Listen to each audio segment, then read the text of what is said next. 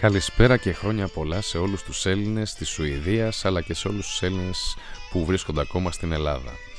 Σκέφτηκα να ανεβάσω ένα νέο επεισόδιο σήμερα, ένα έξτρα επεισόδιο για να μιλήσω λιγάκι για, τη, για τα Σουηδικά Χριστούγεννα και τις Σουηδικές γιορτές.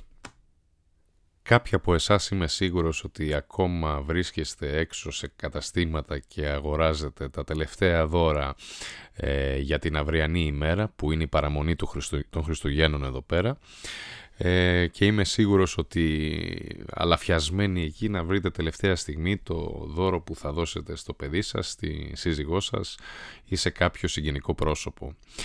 Από πού όμως ξεκινάει όλη αυτή ε, η γιορτή θα έλεγα το Χριστουγέννο στη Σουηδία. Αν δούμε ότι αν πάμε λίγο πίσω από το, ε, τα Χριστούγεννα στη Σουηδία όπου στα Σουηδικά λέγεται Ιούλ ε, ξεκινάει από τέλη Νοεμβρίου κατά κάποιο τρόπο ε, από την πρώτη εβδομάδα, την πρώτη Κυριακή του Δεκεμβρίου όπου οι Σουηδοί στα σπίτια τους ανάβουν το πρώτο κεράκι ή το πρώτο Advent όπως λέγεται εδώ ε, για να, μπουν στην, να ξεκινήσουν την έναρξη των Χριστουγέννων. Όπου φυσικά μετά κάθε εβδομάδα κάθε Κυριακή και μέχρι την παραμονή, την τελευταία Κυριακή πριν την παραμονή των Χριστουγέννων που είναι στις 24 Δεκεμβρίου ε, ανάβουν και ένα κεράκι κάθε εβδομάδα. Αυτό φυσικά έχει να κάνει, μαζεύονται κιόλας και γνωστοί συγγενείς σε κάποια σπίτια όπου ξεκινάνε να πίνουν το ζεστό κρασί ή το glögg που λέμε εδώ πέρα ε, όπου είναι ζεστό κρασί με κάποια μπαχαρικά μέσα όπως η κανέλα και το γαρίφαλο. Στις 13 Δεκεμβρίου τώρα οι Σουηδοί γιορτάζουν την ημέρα της Αγίας Λουκίας ή Σάνκτα Λουσία που λέγεται εδώ στα Σουηδικά όπου τη συγκεκριμένη ημέρα ήταν και η μεγαλύτερη σε διάρκεια νύχτα ε, εκείνη την περίοδο. Μία από τις πιο γνωστές δραστηριότητες εκείνη την ημέρα λοιπόν είναι και το τρένο της Αγίας Λουκίας ή το Λουσία Τόγκετ που λέγεται στα Σουηδικά όπου στην ουσία ε, επιλέγουν κάποια κοπέλα ή κάποιο αγόρι ε, να ηγηθεί κατά κάποιο τρόπο του τρένου της Αγίας Λουκίας όπου στην ουσία θα φορέσει ένα λευκό μακρύ φόρεμα ε, και θα φορέσει στο κεφάλι του και ε, ένα στέφανο με κεριά έτσι ώστε να καθοδηγήσει και τους υπόλοιπους από πίσω ε, προς την έναρξη των Χριστουγέννων. Αυτό γιορτάζεται σε όλα τα σχολεία, αλλά επίσης γίνεται και σαν δραστηριότητα σε πολλές εταιρείες όπου οι υπάλληλοι επιλέγουν κατά κάποιο τρόπο κάποιον που θα ηγηθεί της, του τρένου της Λουσίας και τον βάζουν πρώτο ή την βάζουν πρώτη μπροστά.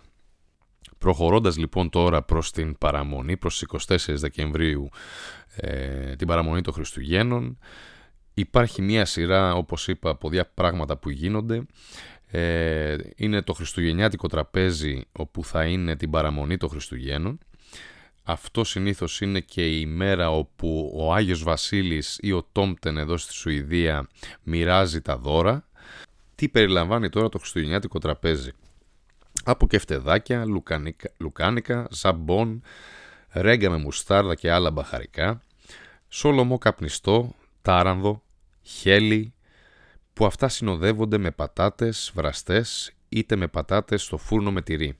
Συνήθως οι προετοιμασίες του χριστουγεννιάτικου τραπεζιού γίνεται σε συνεργασία με πολλές οικογένειες. Δηλαδή ο καθένας θα φτιάξει κάτι, θα φτιάξει είτε κεφτεδάκια, είτε τα λουκάνικα, είτε τις πατάτες και θα τις φέρει στο σπίτι που θα συναντηθούν και θα περάσουν τα Χριστούγεννα μαζί. Το αλκοόλ φυσικά δεν λείπει από το σουηδικό τραπέζι.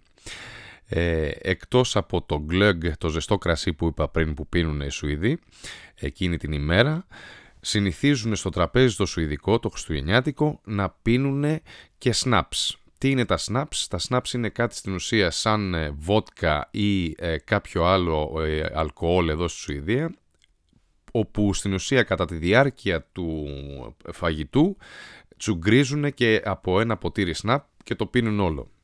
Φυσικά, εάν θέλετε να φέρετε κι εσείς ένα, ένα μπουκάλι κρασί ή οτιδήποτε άλλο στο σπίτι που θα επισκεφτείτε τα Χριστούγεννα, ένα σημαντικό πράγμα που πρέπει να γνωρίζετε είναι ότι δεν είναι όπως στην Ελλάδα που πάμε και παίρνουμε από οποιοδήποτε σούπερ μάρκετ ε, το αλκοόλ. Το αλκοόλ εδώ πέρα πωλείται μόνο σε συγκεκριμένη ε, αλυσίδα κάβα όπου λέγεται System Bolaget αυτό λειτουργεί συγκεκριμένες ώρες, ε, από τις, συνήθως από τις 9 ε, το πρωί μέχρι τις 5 ε, ή 7 το απόγευμα. Συνήθως στις γιορτές και τα Σαββατοκύριακα είναι λίγο πιο ε, κλειστό το ωράριο.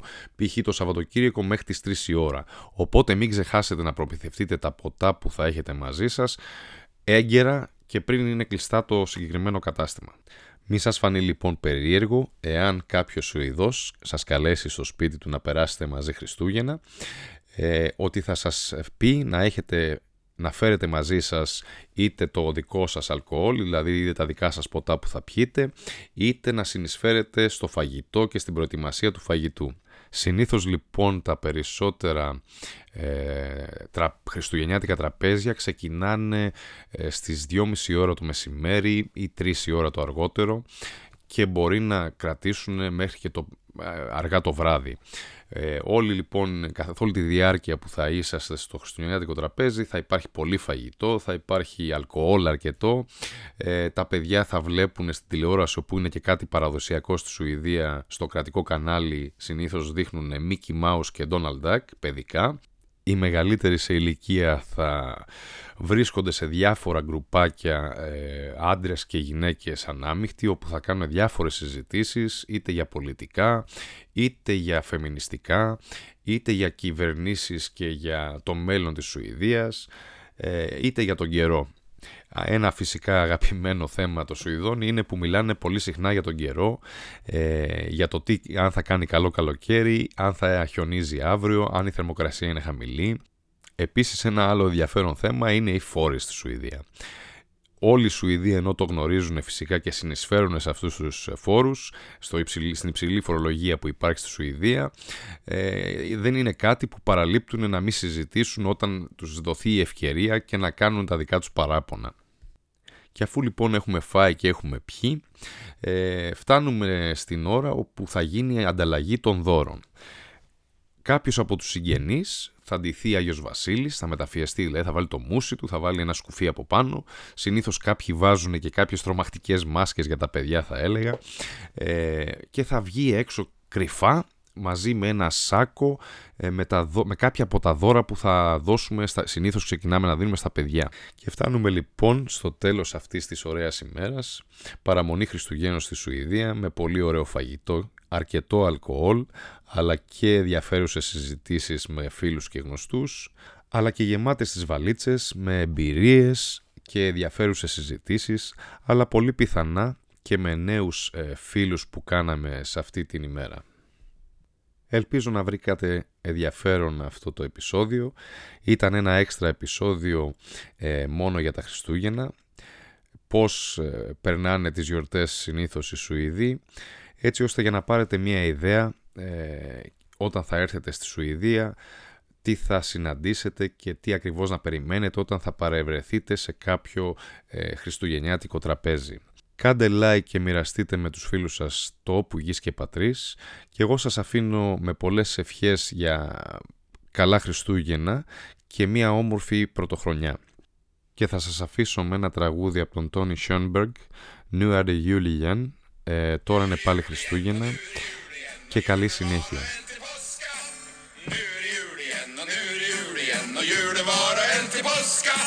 Men det var inte sant och det var inte sant för däremellan kommer fasta. Och det var inte sant och det var inte sant för däremellan kommer faster. Fasta va? Men det vart ju fel i alla fall. ska väl inte Du måste ju bestämma er. Ja, men jag har vetat Det här går ju inte. Jag ska fara till Nord. Ja, men var inte foster. Nu är det jul igen och nu är det jul igen och julen varar en till påska. Nu är det jul igen och nu är det jul igen och julen varar en till påska.